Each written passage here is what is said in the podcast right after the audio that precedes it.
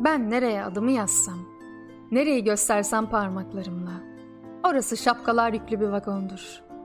Nerede daralmış görsem bir adamı, akşamın güzel buğusunda, eli ayağı tutulmuş. Bir çiçeğe uzanırken utandığını görsem, işte iğrentim yayılıyor derim.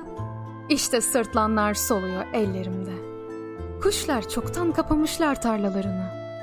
O zaman bir üzünç aralığında herkes gibi başlar korkum. Ben koşarken derelerde birikirse çocukluğum, gün denerdi, benzi solardı kahkahamın. Çünkü her yerde bir göğün ufuk kaldığı vardı.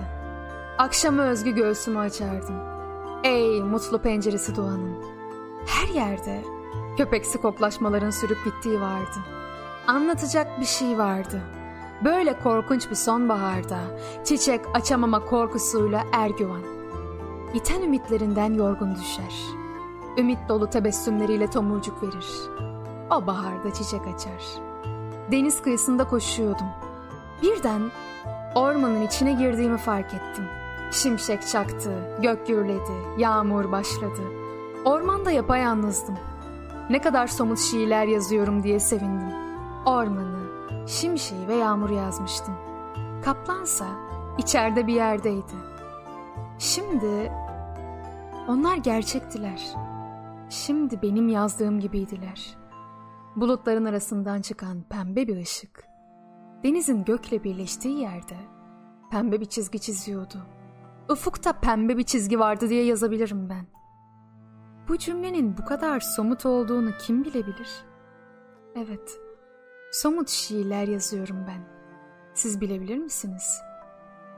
Bir zamanlar bir Romi vardı desem. Ufukta pembe bir çizgi vardı desem. Anlar mısınız? Ya da aşık ya da başka bir şey olmak desem. Başka bir şey olmak nedir bilebilir misiniz? Bunu benim için yapar mısınız? Çünkü ben bu şiir Romi'ye anlatmıyor derseniz sevinerek bu şiir Romi'ye anlatıyor yazacağım.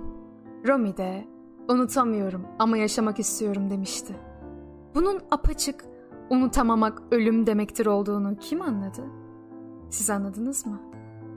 Gitme, kal diyemedik sana Romi. Ama gitme, kal dediniz mi? Bir zamanlar Romi vardı. Evet, somut şiirler yazıyorum ben.